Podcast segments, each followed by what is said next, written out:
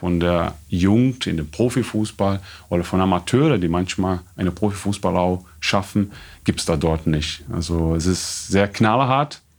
Die Konkurrenzkampf ist natürlich auch sehr groß.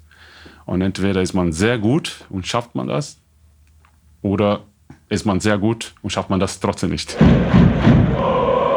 Brückengeflüster, der VfL-Podcast der NOZ. Brückengeflüster, das 106. Wir haben heute einen Gast, den Sie noch nicht gut kennen, der dafür aber das Brückengeflüster schon ganz gut kennt, wie er uns gerade verraten hat. Danilo de Sousa, der neue Co-Trainer des VfL. Oder wie bei Wikipedia sein voller Name geführt wird, Danilo Fernando Evangelista de Sousa. Da muss man vorher schon mal ein bisschen Luft holen. Mein Kollege Benjamin Kraus und ich wollen mit ihm heute über seinen durchaus ungewöhnlichen Werdegang sprechen, wie er nach Deutschland gekommen ist, aus Brasilien, wie seine Karriere danach verlaufen ist. Es ist eine spannende Geschichte, wir freuen uns darauf und natürlich wollen wir auch mit ihm über die aktuelle Situation beim VfL reden und damit steigen wir gleich ein. Aber vorher muss er uns erklären, ob der Name so gepasst hat oder wir was vergessen haben und wieso er eigentlich das Brückengeflüster schon so gut kennt. Also erstmal Hallo an alle. Vielen Dank erstmal für die Einladung. Ich freue mich sehr, hier zu sein, auch wenn ich nicht weiß, warum ich hier bin. Aber also der Name ist perfekt ausgesprochen, wie ein guter Brasilianer aussprechen würde. Ja. Das machen 3 Wochen Rio bei den Olympischen Spielen 2016. Sehr, sehr schön. Ja, den Format und Podcast kenne ich ja schon, weil ich auch sehr viel Podcast höre. Und als ich das gefunden habe, habe ich direkt abonniert, weil ich dann gedacht habe, das muss man sich anhören. 3 Wochen Rio von Susanne. Jetzt die Frage, wie weit ist denn dein Geburtsort weg von Rio de Janeiro? Wo exakt aus Brasilien kommen Sie her? São Paulo ist ja eine Stadt, andere große Stadt. Ja, ist Stadtgrenzen mit Rio. Ich selbst war noch nie in Rio. Brasilien ist natürlich sehr, sehr groß. Also ich glaube, von da, wo ich herkomme, in São Paulo, bis Rio sind bestimmt 400, 500 Kilometer. Auch wenn das Stadtgrenzen sind. Okay. Ganz andere Dimensionen. Ja, dann. Inzwischen kenne ich Deutschland mehr als meine Heimat in Brasilien. Mhm. Okay. Bevor wir die Brücke zum Lebenslauf schlagen, können wir ein bisschen vielleicht über die aktuelle Situation sprechen, was beim VfL Osnabrück so passiert ist. Super Start, die Leute haben sich gleich richtig gefreut mit dem überragenden Sieg in Saarbrücken in Unterzahl und dann natürlich auch noch diesen tollen DFB-Pokalerfolg. Jetzt am Wochenende gab es so ein bisschen den ersten Nackenschlag. Ne? Wie war das auf der Bank in der letzten Minute, als man sich dann gedacht hat, 90 Minuten alles probiert und dann kriegt man so ein, Entschuldigung für die Wortwahl, so ein Drecksding rein hinten raus? Ja, bitter. Also sehr, sehr bitter. Gerade wenn man den Spielverlauf sieht oder gesehen hat, dass wir die aktive Mannschaft waren und alles dafür getan hat, dieses Spiel zu gewinnen. Von vornherein die bestimmte Mannschaft war auf dem Platz und das ist ja auch natürlich unser Ansatz, dass wir unser eigenes Schicksal in der Hand haben wollen, wollen Protagonist auf dem Platz sein. Und das, glaube ich, hat jeder gesehen, der im Stadion war oder selbst von zu Hause aus, dass wir am Drücken waren, dass wir alles dafür getan haben, dieses Spiel zu gewinnen. Und wie häufig mal im Fußball passiert, gibt es solche Geschichten. Klar, ist bitter, gerade wenn man gut spielt, aber nicht gewinnt. Aber glaube ich, das war schon sehr, sehr viel da zu sehen, worauf wir aufbauen können. Und selbst im Vergleich zu den anderen 2 Spielen, wo wir gewonnen haben, eine deutliche Entwicklung zu sehen. Das hat das sogar der gegnerische Trainer Rüdiger Riem gesagt, dass es eigentlich genau deswegen so bitter ist für die Osnabrücker, weil sie ihr bestes Saisonspiel gemacht haben. Gut, nach 3 ist jetzt Bestes dann auch die Einordnung nicht schwierig, aber das ist schon, das, wie gesagt, ist auch beim Gegner so angekommen. Ne? Ja, also es ist selbst für mich jetzt ein bisschen außergewöhnlich, dieser Start, weil das waren 3 Spiele und 3 Spiele gefühlt alles passiert, was im Fußball passieren kann. Mhm. Also Wahnsinn, also pure Emotion. Ich glaube, das ist genau das, was man hier in Osnabrück am Bremerbrücke sehen möchte. Viele Emotionen, viel Leidenschaft. Gut, jetzt mit das letzte Spiel ist nicht die Emotionen, die man haben möchte, aber die 3 Spiele hat schon gezeigt, dass das kann eine sehr interessante Saison sein. mit viel Fußball, mit viel Tode, und das versuchen wir Woche für Woche, Spiel für Spiel. Mhm. Wobei die Emotionen, Benjamin, wir waren ja im Stadion, ich fand das schon auch emotional nach dem Schlusspfiff, dass die Fans applaudiert haben und gesungen haben, ole, ole, ole, und wir sind die Osnabrücker, wir sind immer da, und es war schon eine besondere Atmosphäre, wenn man bedenkt, dass es die erste Niederlage war. Ja, also es war beeindruckend. Ich selbst war total überrascht. Das zeigt auch, dass die Fans mit der Art und Weise, die wir gespielt haben, oder die Art und Weise, wie die Spieler auf dem Platz sich präsentiert haben, dass sie sich damit identifizieren. Und das ist ein extremer wichtiger Punkt für uns als Verein, dass man ergebnisunabhängig sich mit der Mannschaft identifiziert, dass die Leute, die auf dem Stadion kommen oder auch von zu Hause das Spiel sehen, dass die Jungs auf dem Platz, dass die Mannschaft alles dafür tut, das Spiel zu gewinnen. Und ihre Werte, und natürlich Werte, die sie brauchen oder wir alle brauchen im Alltag leben, dass auf dem Platz auch zu sehen ist, dass Kampfgeist da ist, dass man nie aufgibt, dass man füreinander da ist, dass man Bereitschaft hat, mehr zu machen.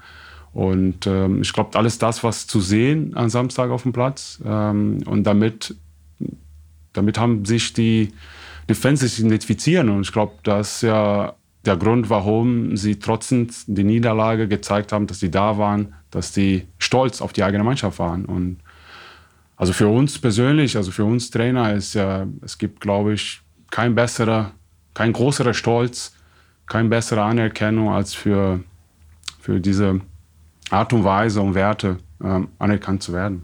Mhm. Und das ist ja eine spannende Mischung, die da auf dem Platz ist, die genau das verkörpern soll, ne? So ein bisschen die alte Kämpferachse, sage ich jetzt mal, aus der vergangenen Zweitligasaison. Also im Endeffekt sind ja genau die Jungs geblieben, die im letzten Jahr das im Team auch schon ein bisschen verkörpert haben. Vielleicht jetzt nicht die Weltklasse-Techniker, aber halt schon die Jungs, die eben, was so dieses Gerüst und diesen Einsatz vorleben angeht, die sind geblieben. Und dazu haben sie einen Haufen junge, talentierte, entwicklungsfähige geholt, die jetzt losrennen. Ist das auch so ein bisschen die Strategie? Kann man das so beschreiben? Also schwierig zu sagen, weil wir kaum an Alter denken. Es wird häufig so gesehen, aber wir intern, wir versuchen, die Mannschaft so aufzubauen nach Fähigkeiten und Werten, was für den Verein und für die Fans wichtig sind. Und da spielt Alter, Größe, Farbe, Kultur, Religion gar keine Rolle. Und es ist tatsächlich so gekommen, dass eine gesunde Mischung dabei ist. Aber für uns ist viel wichtiger, dass Fähigkeiten, also fußballerische Fähigkeiten, die zum Verein passen und zu dieser Mannschaft passen, in der Mannschaft zu erkennen sind, aber auch charakterlich Fähigkeit, die man auch in der Mannschaft braucht. Und das, glaube ich, haben wir unabhängig von Alter bis jetzt gut zusammen hingekriegt. Also die Spieler langsam entwickeln sich von der Mannschaft in eine Familie. Ich glaube, das wurde auch schon ein paar Mal hier in dem Podcast erwähnt.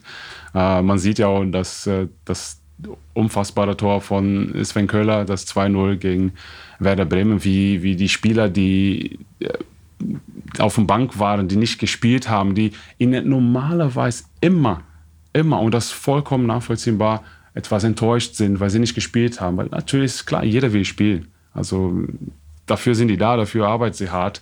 Aber wie sie mit voller Freude, voller Emotionen Richtung Sven Köhler da hinterher gerannt sind. Also das zeigt, dass man einander eine interne Freundschaft entstanden ist und dass man die Mitspieler auch was gönnt. Und das ist sehr, sehr, sehr wichtig. Das ist nicht einfach zusammen zu kriegen. Und wenn man das erreicht hat, dann muss man das pflegen. Das war der Moment der Saison bis jetzt, in der Tat. Und das gönnen können, spannend, dass Sven Köhler hat dieselben Worte hier benutzt letzte Woche. Ja. Das scheint so ein bisschen der Schlüssel zu sein. Okay, versuchen wir mal ein bisschen die Person Danilo de Sousa unseren Hörern vorzustellen. Geboren in São Paulo, Fußball-Jugendmeister gewesen in Brasilien, richtig? Habe ich gelesen? Ja. Wie lernt man Fußball in Brasilien oder wie kommt man da dazu? Wie lief das in der Kindheit und als Jugendlicher? Also In meiner Zeit war es so, dass man halt sehr wenig außer Fußball hatte. Das ist natürlich eine andere Zeit gewesen als jetzt. Damals gab es kein Internet. Gut, von klein auf wächst man natürlich sehr nah am Fußball. Im Fußball, gerade wo ich aufgewachsen bin, in einem armen Viertel, da hat man nicht viel Möglichkeit, außer Fußball zu spielen. Und häufig Fußball ist ein Weg, aus den Armut rauszukommen. Klar, sind nicht alle dafür talentiert. Manche sind talentiert, schaffen es nicht. Manche schaffen es nur mit Leidenschaft. Und so fängt man halt an. Also es ist sehr natürlich. Also jeder, der da aufwächst, will Fußballspieler sein. Mhm. Jeder. Also ich glaube, wenn man in einer Schulklasse gefragt hätte, wer will Profifußballspieler werden, also von 10 wird wahrscheinlich 9 die Hand aufheben. Also das ist normal. Und so wächst man. Fußball in Brasilien habe ich auch wenig gespielt, obwohl auch ein erfolgreicher Moment war. Aber ganz wenig, weil ich dann schon mit 19 nach Deutschland gekommen bin. Habe noch eine gute Zeit gehabt in Brasilien. Einmal das, was Sie gerade erwähnt haben. Und in der Zeit, wo ich bei dem Internat von Inter Mailand auch gelebt habe, war es auch eine interessante Zeit, wo ich dann auch viel gelernt habe. Okay, das wusste ich gar nicht. Also das war dann, bevor es nach Deutschland ging, war es Inter Mailand Internat noch in der Station. Genau. Da hatten sie eine Idee gehabt, dort in Brasilien einen Verein zu haben, wo sie dann einen Austausch haben würde von Spielern. War es eine interessante Zeit, weil ich halt das erste Mal von zu Hause wegleben musste. Über ein ganzes Jahr von zu Hause weg, in ein anderes Umfeld. Aber dort musste man auch Italienisch lernen, weil die Idee war, dass wenn die Spieler dann irgendwann mal nach Italien gehen würden, dass die dann doch schon eine gewisse Kenntnis von der Sprache hatten. Mhm. Also, Sie haben schon in Brasilien dann Italienisch gelernt oder in Mailand? Ich war dort nicht in Inter Mailand. Also ich war nicht einer von denen talentiert, dass die das geschafft haben. Ja. Ach so, das war dann die Inter Mailand Außenstelle in Brasilien sozusagen. Genau. Also wenn da sich ein oder andere die durften dann rüber. Okay. Herausragend gezeigt haben, dass ich nicht war, definitiv nicht, dürfen dann zu Inter Mailand gehen oder wurde dann von Inter Mailand geholt. Also ich habe tatsächlich nur Italienisch gelernt. Ist noch was geblieben? Ja, doch, ja. Ja, okay. Ja. Cool. Ja. Wie war das generell dann so als Jugendlicher? Man hat hier aus Deutschland so relativ wenig Ahnung. Also gibt es da so eine Vereinsstruktur oder wird da vor allem auf der Straße gekickt oder ist es beides? Wie läuft das? Also zu meiner Zeit in Brasilien war es sehr getrennt Profi- und Amateurfußball. Also die Struktur, was hier in Deutschland gibt, macht das natürlich sehr, sehr einfach für einen Amateurspieler, der talentiert ist, vielleicht mal Profi zu werden. Zu meiner Zeit in Brasilien, und ich rede von meiner Zeit, weil ich schon lange Zeit nicht mehr da war und ich weiß nicht, wie es heute ist, aber zu der Zeit war entweder nur Amateur oder nur Profi. Es gab keine Zwischenstelle, also bis dritter Liga ist alles Amateurfußball. Da verdient man kein Geld, da hat man kein Training. Man trifft sich und spielt Fußball. Und man ist unter der Woche für sich selbst zuständig, besser zu werden. Dann spielt man halt auf Straße und Straße A gegen Straße B, Klasse A gegen Klasse B. Und so entstehen die Meisterschaften, die interne Meisterschaft, die man sich dann weiterentwickelt. Und dieser Schritt ist natürlich sehr, sehr schwierig in Brasilien. Weil, wie gesagt, es gibt kein Zwischenstelle, dieser flüssige Übergang, die man in Deutschland manchmal auch sieht, von der Jugend in den Profifußball oder von Amateuren, die manchmal eine Profifußball auch schaffen, gibt es da dort nicht. Also es ist sehr knallhart, die Konkurrenzkampf ist natürlich auch sehr groß und entweder ist man sehr gut und schafft man das oder ist man sehr gut und schafft man das trotzdem nicht. Aber als brasilianischer Jugendmeister haben Sie ja offensichtlich in einer Vereinsstruktur zumindest zeitweise dann gespielt. Ja, war das in 1,5 Jahren. Ich habe auch Glück gehabt, in so einen Verein zu kommen, weil ich definitiv nicht der beste Spieler dort war. Also es gab sehr viele Spieler, die viel, viel besser waren. Ich habe davon profitiert, ist klar. Und Danach ging es dann in eine andere Richtung, wo die Struktur dann nicht mehr so war. Mhm. Und dann lernt man von beider Seite, einmal mit und einmal ohne. Und ja, dann lernt man, wie wichtig es ist, eine Vereinsstruktur zu haben. Das macht das schon alles viel einfacher. Mhm. Okay. Und dann kam, mit 19 Jahren haben Sie, glaube ich, gerade gesagt, ging es nach Deutschland auf eine sehr spezielle Art und Weise. Vielleicht erzählen Sie einfach mal, in den Annalen steht als erste Station von Ihnen der TV Preußen Werl, der damals mehrere Brasilianer geholt hat. Wie war das, wenn man, das ist, ich glaube, Bezirksliga oder so damals gewesen. Wie kam es denn dazu, dass auf einmal in Brasilien eine Anfrage bei einem landet, so, es gibt hier irgendwie einen deutschen Bezirksligisten und die haben jetzt die Idee, talentierte Jungs zu holen? Ja, also erstmal ist es natürlich ein sehr außergewöhnlicher Weg, nach Deutschland zu kommen. Wir natürlich gar keine Kenntnis vor deutschem Fußball oder Deutschland als Land allgemein. Wir wussten gar nicht, wo wir gelandet sind. Dass Bezirksliga war, ist maximal unglücklich, was wir auch nicht wussten. Okay. Natürlich, wir wurden ja geholt mit der Idee, hier in Deutschland Profifußballer zu sein, weil wir auch schon in Brasilien teilweise Profifußballer waren, auch schon relativ hoch gespielt haben.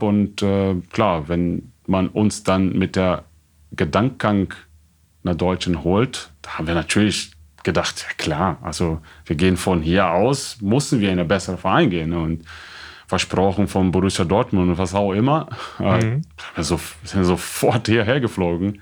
Aber wie gesagt, ohne Kenntnis, ohne Vorbereitung. Und dann landet man halt in so einem Umfeld, wo natürlich alles anders als optimal ist. Okay, es war irgendwie, um das unseren Hörern vielleicht nochmal zu erklären, es war also damals die Idee von dem Club, das zu machen, Brasilianer zu holen. Es ging, glaube ich, auch tatsächlich vom Umfeld, deswegen haben sie das gesagt, von Borussia Dortmund aus. Also irgendwie, die hatten ja damals ein paar Brasilianer selber in der Mannschaft und hatten dann auch Freunde und irgendwie Berater und die haben das, glaube ich, so ein bisschen mit eingefädelt, oder? Genau, also mit Borussia Dortmund selbst hat gar nichts damit zu tun. Also der Verein selbst hat 0,0 damit zu tun. Gewisse Leute haben einfach die Idee gehabt, weil in Borussia Dortmund damals viel Brasilianer gespielt haben und auch erfolgreich gespielt haben, mit Amoroso, Evangelista, Dede, haben die gedacht, Preußen Werl ist in der Nähe von Dortmund, wir holen ein paar Brasilianer her und bringen wir die Brasilianer zusammen sozusagen und dann die machen die Tür schon bei Borussia Dortmund auf. Was okay. natürlich nicht so geht. Ja. Ja, Gott sei Dank, dass es nicht so geht.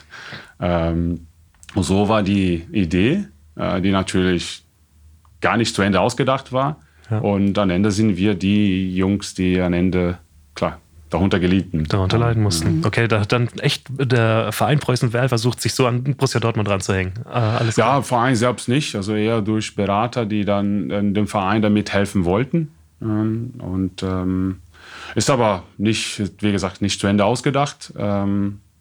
Bezüglich diese Jungs, die nach Deutschland kommen, die erstmal kein Deutsch sprechen, die erstmal zu Recht Heimweh haben werden, die erstmal auch keine Vereinsstruktur haben oder Geld in Deutschland zu leben, ist erstmal gut gemeint, aber nicht zu Ende gedacht. Mhm. Ohne dass wir jetzt zu sehr ins Detail gehen, weil es vielleicht auch echt nochmal eine eigene, extra andere Geschichte ist, aber keine einfache Zeit wahrscheinlich der Start in Deutschland für Sie, oder? Nein, überhaupt nicht. Also die ersten 2 Jahren war es sehr, sehr schwierig, gerade wenn man die Familie nicht in der Nähe hat. Man spricht kein Deutsch, kann keine Freundschaft aufbauen. Also man ist fast für sich alleine aufgestellt. Und dann in einem Umfeld, wo man nicht hingehört. Ja, also ich glaube, Sie haben schon sehr, sehr gut gesagt, also es war eine sehr schwierige Zeit. Mhm.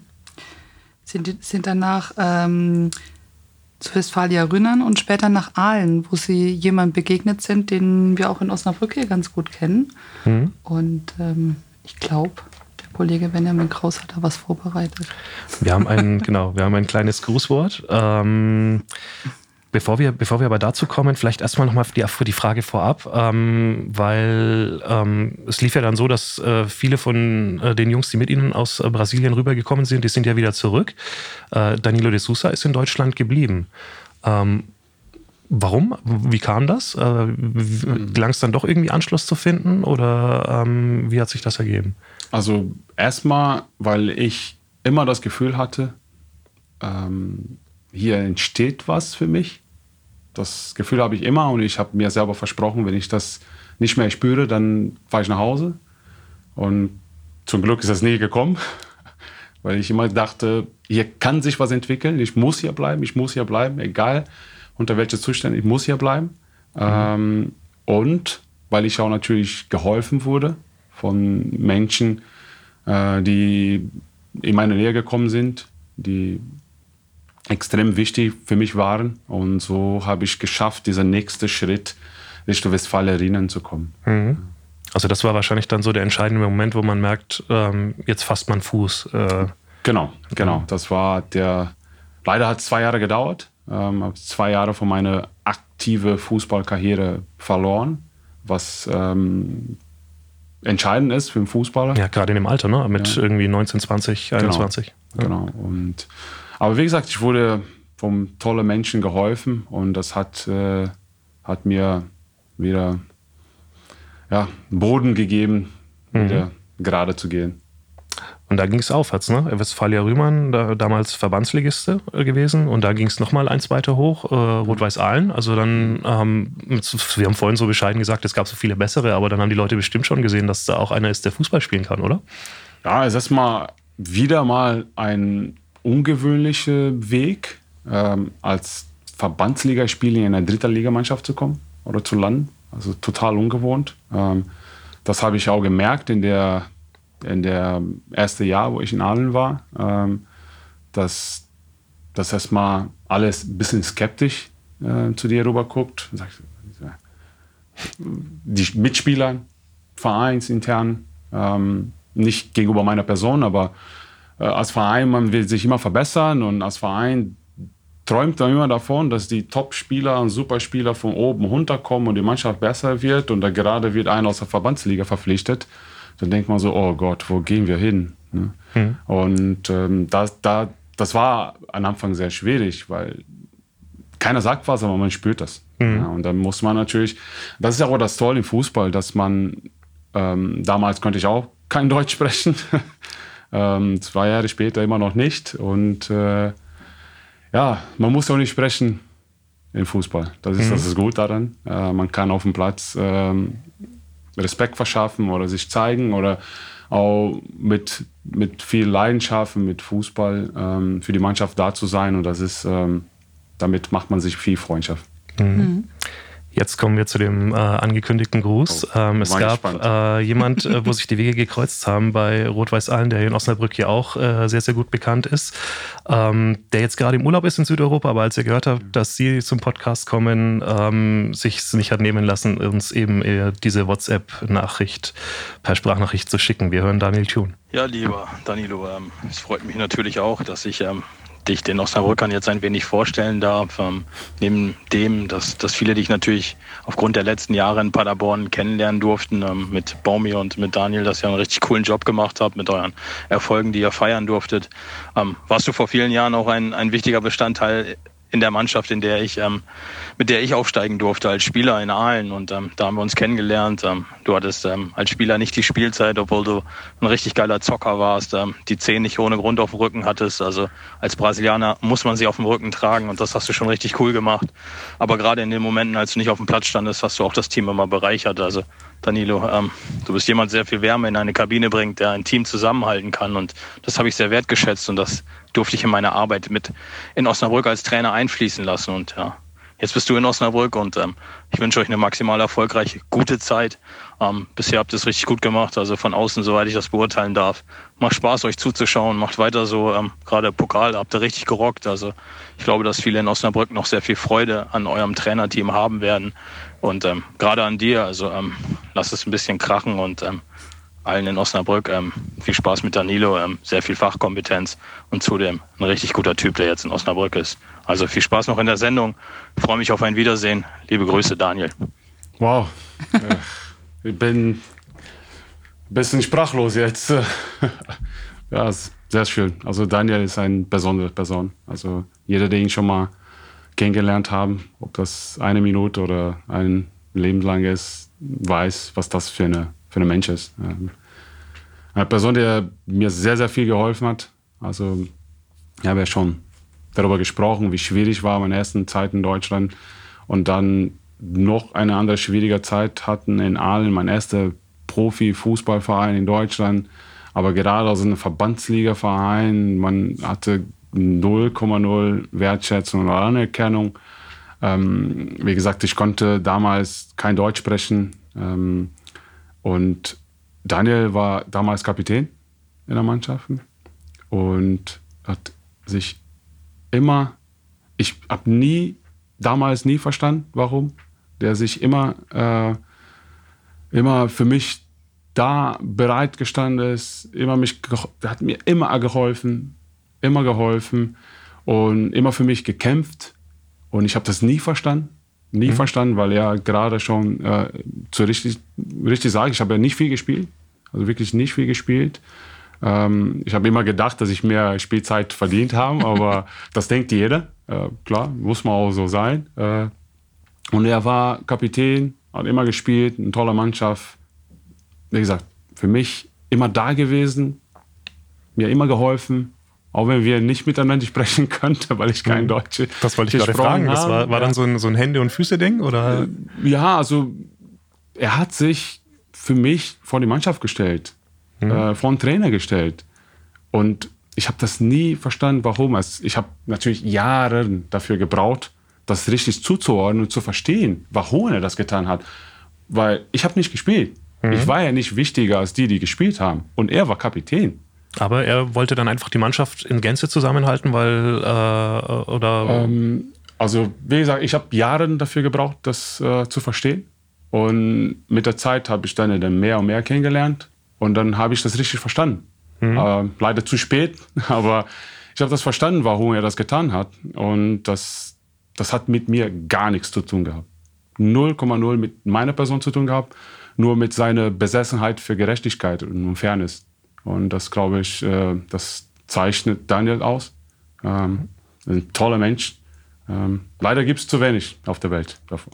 Das war ein schöner Satz, aber auch, den er gerade gesagt hat, dass sie sehr viel Wärme in eine Kabine gebracht haben. Ich glaube, das hat schon auch ein bisschen nicht nur mit seiner Besessenheit zu tun, sondern auch mit dem Mensch, Danilo de Sousa. Denn das ist ja was Sie gerade am Anfang auch gesagt haben, was eben wichtig ist, dass man eben jeden mitnimmt und jeder ein Teil ist. Ja, also Daniel ist natürlich neben einem Top-Spieler auch ein Top-Kapitän gewesen in der Mannschaft. Selbst ich als nicht deutschsprachiger damals könnte ich das auch verstehen, was er meinte, was er von der Mannschaft gefordert Und das Wichtige war, dass er auch immer vorweg marschiert ist. Also der hat mit Beispiel geführt. Und das hilft natürlich gerade für mich, hat mir damals sehr, sehr viel geholfen, weil ich mich an jemanden orientieren könnte, der immer bereit war, maximal zu geben, immer großzügig war mit seiner eigenen Leistung, immer die Mannschaft mehr und mehr gegeben hatte. Und ich habe viel gelernt. Also ich habe, wie gesagt, nicht viel gespielt, aber die Trainingszeit war meine Spielzeit. Also ich könnte die 90 Minuten, die jeder haben möchte, nicht haben. Ich habe nicht viel gespielt. Aber dann habe ich für mich selbst so das Training interpretiert als meine Spielzeit. Also die 90 Minuten, die ich am Wochenende spielen wollte, habe ich dann von Montag bis Freitag gespielt. Und das war meine Zeit und das habe ich genossen, das habe ich trainiert. Also wahrscheinlich, wenn ich wieder so trainiert hätte, in alle anderen Vereinen, die nicht gespielt haben, wie ich damals in Ahlen trainiert habe, wäre ich wahrscheinlich heute ein ganz großer Fußballer. Aber das habe ich nie wieder geschafft. Okay. Wien Wiesbaden, Bonner SC, nochmal Westfalia Rhynern steht hier in der Vita. Und dann noch ganz spannend, dann ging es nach Schweden für, ich meine, 3,5, 4 Jahre, glaube ich. Wie hat sich das ergeben? Wie kam es dazu? Ja, also ich war, wie gesagt, in Wiesbaden, Bonner SC und ich habe immer nach einer neuen Herausforderung gesucht. Ich war ein bisschen gelangweilt von das, was ich gesehen habe im Fußball, in die Mannschaft, die ich gespielt habe. Ich habe das Gefühl, ich musste noch was dazulernen. Ich wusste nicht was, aber ich musste was dazulernen, ich wollte auch was dazulernen. Und ich habe die Möglichkeit, dort zweite Liga zu spielen. Und ja, eben wie damals von Brasilien nach Deutschland gekommen, von Deutschland nach Schweden, war ein komplett neues Land. Auch wieder ohne Kenntnis, wieder die Sprache. Beherrscht man die Sprache nicht. Auch da hat der Italienischkurs nicht weitergeholfen. Das hat nicht geholfen.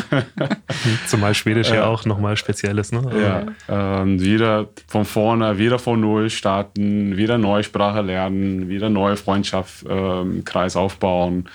Aber am Ende war es genau das, was ich gebraucht habe. Also ich wusste nicht, wo ich mich verbessern soll, oder ich wusste nicht, was ich gesucht habe, aber ich habe gesucht ein Umfeld, wo ich mich weiterentwickeln kann, und das war definitiv eins. Also sowohl innerhalb des Vereins, sportlich, aber auch kulturell in einem tolles Land. Mhm. Assyriska KFF aus Södertälje, um es noch zu sagen, Zweitligist damals. Was genau warum musste man diesen Schritt, den man ja vorher mit Deutschland gemacht hat, genau nochmal machen?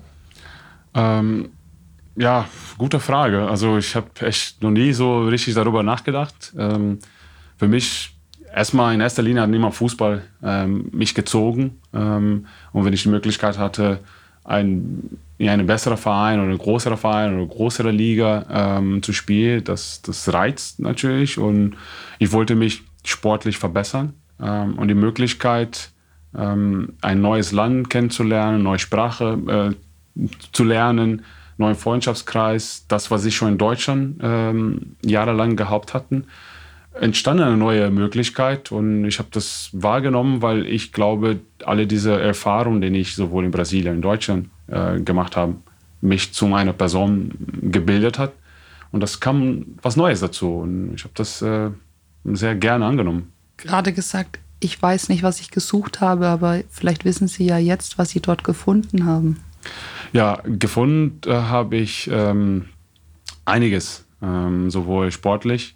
Ich habe die Möglichkeit, mit Spielern und Trainern aus einer anderen Kultur, die Fußball anders sehen oder Fußball anders interpretieren. Das war schon der Fall von Brasilien nach Deutschland.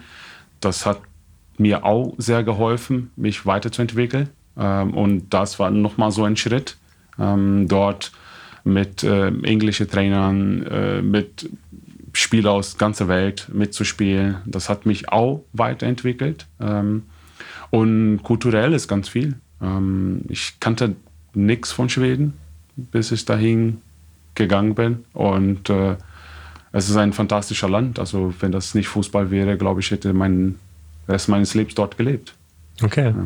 Also hat der Fußball dann den Weg zurück nach Deutschland wieder geschlagen? Ja, genau. Da bestand die Möglichkeit wieder nach Deutschland. Klar, solange ich immer mit Fußball träume, ist Deutschland für mich das erste Land. Mhm. Und Sie haben vorhin ganz oft betont, damals sprach ich noch kein Deutsch. Wie kam es denn, dass Sie das so gut gelernt haben, und zu welchem Zeitpunkt? Also, ja, also ob ich so gut gelernt habe, weiß ich es noch nicht. Doch, auf jeden Fall. Ja, also ich glaube, man merkt das, dass ich nicht in Deutschland geboren bin, dass ich hier Deutschland gelernt habe. Ich glaube, dass... egal wie sehr ich mich bemühe, das wird immer zu erkennen sein, dass ich nicht die Sprache beherrsche. Ist natürlich eine sehr schwierige Sprache zu lernen.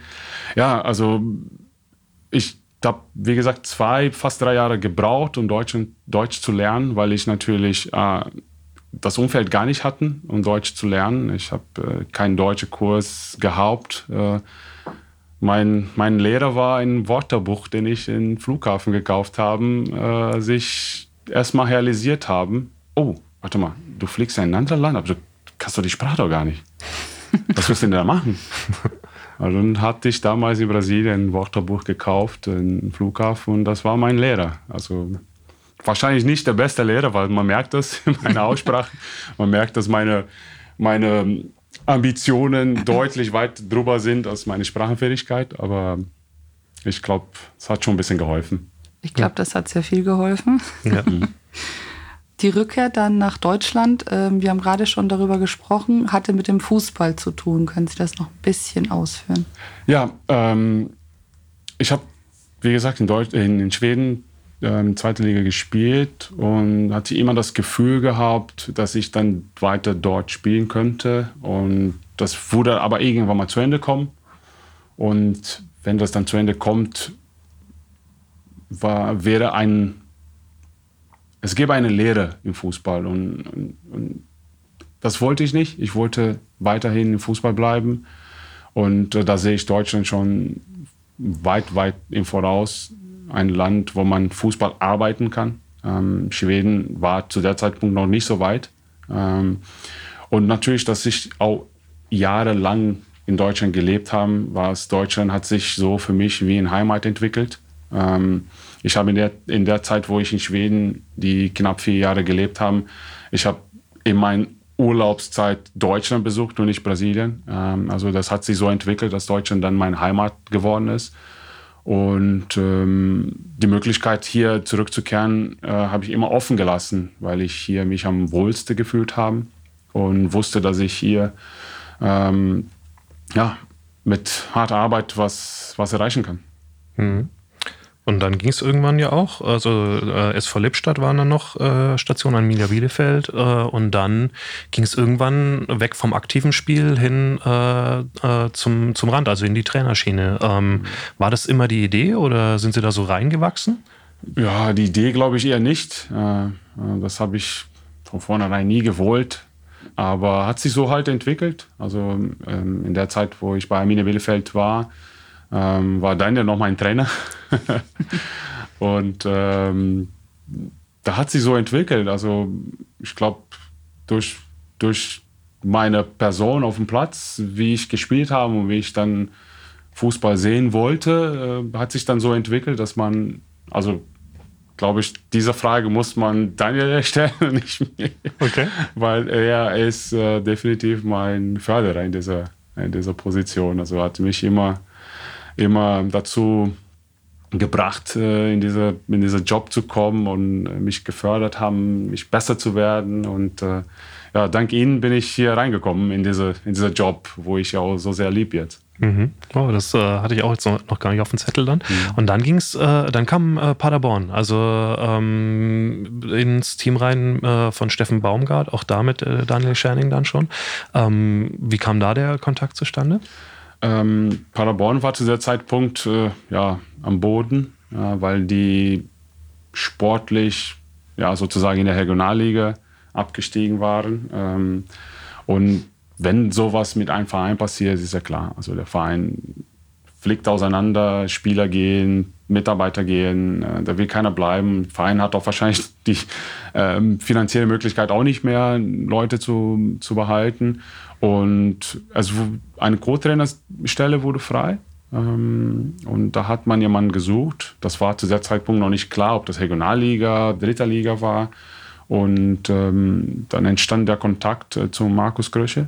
Und Daniel hat mir geholfen, den Kontakt mit Markus Krösche herzustellen. Also die haben jemanden gesucht und Daniel hatte Markus bestimmt gesagt, du, da ist jemand, könnte vielleicht passen, ist aber noch ein Spieler, was für mich auch total ungewohnt war, so ein Gespräch zu haben. Und dann hat Markus Krösche mich zu einem Gespräch eingeladen. Und, haben wir viel über Fußball gesprochen. Ich war nur aktiver Spieler und wir haben gefühlt 2-3 Stunden über Fußball gesprochen. Und ich bin nach Hause gefahren und habe gedacht, aber warte mal, ich dachte, er wollte mir ein Angebot machen.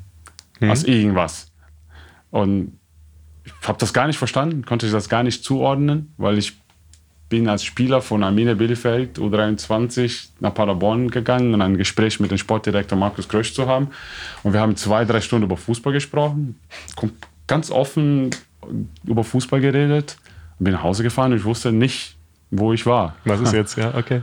Ich wusste nicht, wo ich dran war und 1 oder 2 Wochen später hat er dann gesagt, dass da eine Stelle frei wird und dass er mich in dieser Stelle vorstellen könnte. Mhm. So ist das zustande gekommen. Dann ging's los und dann trifft man wahrscheinlich irgendwas gesehen. Mhm. Dann geht's los und dann trifft man das erste, also dann dritte Liga ist geblieben, weil ich glaube, das war dann, als 1860 runter musste wegen den Lizenzsachen in dem Jahr, genau. Ja, und dann trifft man das erste Mal auf Steffen Baumgart. Wie war das? Ja, wie man sich vorstellen kann, sehr laut, auch sehr emotional. Also Steffen ist ja so unter vier Augen, wie er auch auf dem Platz zu sehen ist, voll elektrisiert. Und das war eine tolle Erfahrung für mich. Also ich habe echt viel gelernt, sowohl innerhalb, auch außerhalb des Platzes viel gelernt. Auch durch die Zeit, die wir dort haben, war ausgezeichnet, was wir innerhalb als kleinen Verein innerhalb des deutschen Fußball machen dürfte. Ja, für alle, die es jetzt nicht auf dem Zettel haben, die meisten werden es auf dem Zettel haben, es ging ja einfach bis ganz hoch. Also dritte Liga irgendwie gerade drin geblieben und dann zweimal aufgestiegen und auf einmal war man in der Bundesliga mit dem SC Paderborn wieder.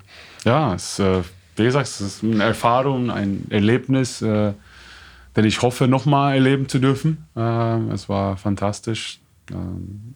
Gefühlt in 3 Jahren alles kennengelernt, was im Fußball in Deutschland gibt. Man hat auch da gesehen, wie schwierig es ist, in einer Profiliga sich zu etablieren in Deutschland, sei dritter Liga, sei zweiter Liga oder sei erster Liga. Wie gesagt, also eine Erfahrung, die unbezahlbar ist. Mhm. Sind Sie da manchmal früh aufgestanden und dachten, meine Güte, was ist denn hier jetzt los? Ja, es ging sehr, sehr schnell. Also außergewöhnlich sehr schnell. Also von der dritten Liga in die erste Liga. Da hatten wir wenig Zeit, darüber nachzudenken, weil sobald wir eine Aufgabe erfüllt haben, dann kam schon die nächste.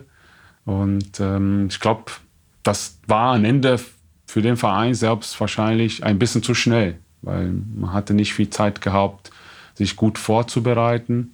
Und auch wir als Trainer nicht. Also jedes Jahr eine neue Liga mit den gleichen Spielern. War es natürlich eine tolle Geschichte, weil dann es gab Spieler, die in 4 Jahren von Regionalliga bis die erste Liga gespielt haben. Genau.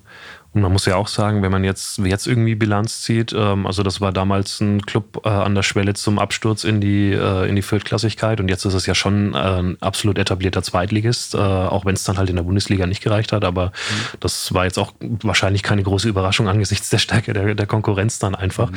Was war denn das Erfolgsgeheimnis? Warum ist der Zug so krass abgefahren beim SC Paderborn? Gab es da was Spezielles oder ist das schwer auf den Punkt zu bringen? Boah, schwierig, also ich glaube, Erfolgsgeheimnis gab es nicht. Also wir haben von vornherein gesagt, dass wir eine Identität mit dem Verein haben wollen. Und diese Identität musste der Fußball sein. Wir wollten so spielen, wie man auch gesehen hatten. Ich glaube, Steffen Baumgart war genau der richtige Person da vorne, voll elektrisiert, 90 Minuten, als ob er selber gespielt hatte.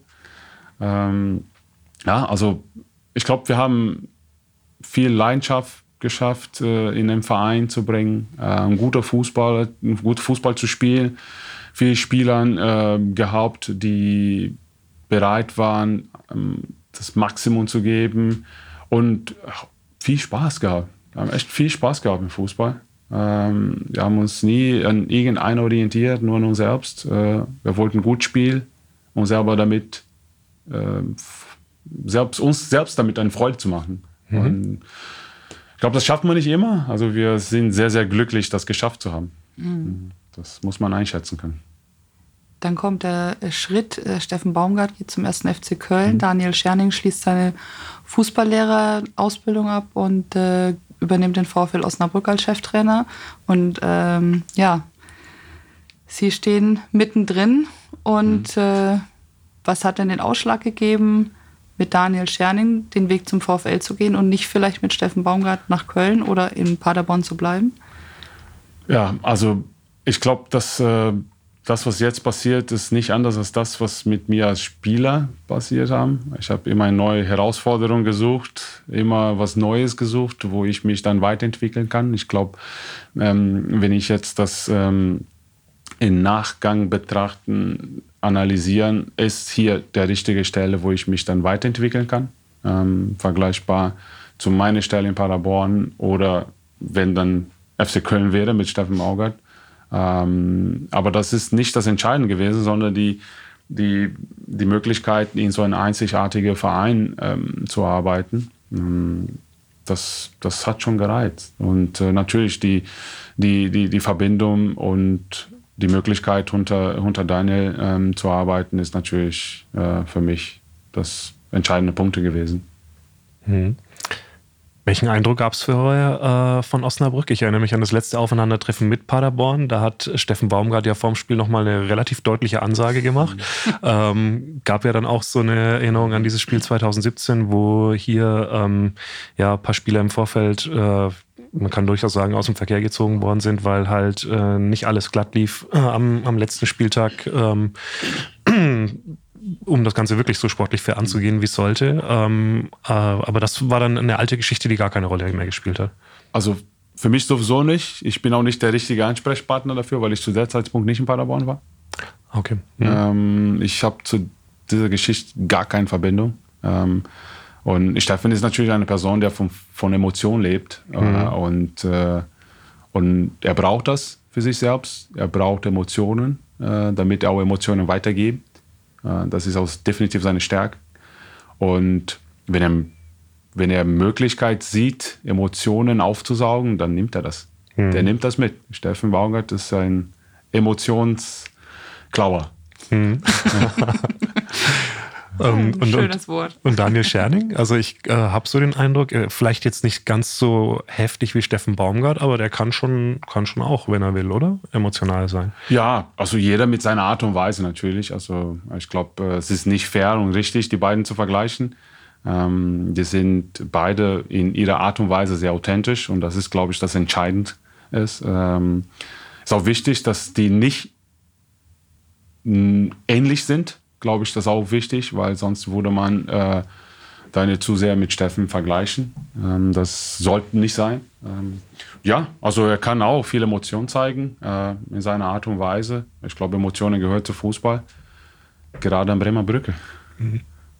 Wie ist das denn bei Ihnen? Sind Sie eher so ein Vulkan? Nee. Wir haben gar nicht so den Eindruck gerade. Nee, gar nichts. Also waren Sie immer der Ruhepol in diesem Team? Auch nicht. Also ich drücke meine Emotionen vielleicht anders aus, manchmal richtig, manchmal falsch, aber ich habe auch nicht die Stelle, Emotionen da auf dem Platz zu zeigen, das ist nicht meine Aufgabe, ich bin auch dafür nicht dafür geeinigt. Nee. Sie haben gerade erzählt, Sie wollten diese Chance nutzen, bei einem einzigartigen Verein zu sein und sich dort weiterzuentwickeln. Jetzt würde mich interessieren, wie Sie als von jemand von außen, was schätzen Sie am VfL als einzigartig ein? Leidenschaft. Also hier herrscht sehr viel Leidenschaft. Das sieht man jeden Spieltag. VfL Osnabrück ist natürlich ein Verein, wo ich, oder anders gesagt, Bremerbrücke ist der allererste Stadion, den ich in Deutschland besucht habe. Es ist jetzt ein Zufall, dass ich heute hier bin. Als ich aus Brasilien kam, hier spielt ein Bekannter von mir, Flavio Faroni. Ich glaube, damals war der Pagesdorf-Trainer, Frank Pagesdorf. 2003, 2004 habe ich mal nachgeguckt. Ja. Und dadurch, dass er hier spielte, hatte ich die Möglichkeit gehabt, live Fußball zu sehen in Deutschland. Und das war mein erster Stadionbesuch tatsächlich, die Bremerbrücke. Und das war verrückt. Also es war ein Abendsspiel, ich weiß nicht mehr gegen wen, ich glaube, das war 2. Liga damals, ich glaube gegen Cottbus oder so, ich weiß nicht mehr gegen wen. Es war ein Abendsspiel, die Bremerbrücke voll verrückt. Also ich war total beeindruckt, was ich da gesehen habe. Ich habe echt viel Zeit gebraucht, um das richtig zuzuordnen, weil das sah aus wie die Copa Libertadores Südamerika-Spiel, was ich vom Fernsehen zu Hause gesehen habe. Okay. Viel Leidenschaft, viel Gier auf dem Platz. Das war interessant zu sehen. Hat sie es gleich gepackt? Ja, definitiv. Mhm. Danilo de Sousa ist auf jeden Fall auch Familienmensch, würde ich sagen, oder? Trifft es das? Also es gibt eine kleine Tochter jetzt.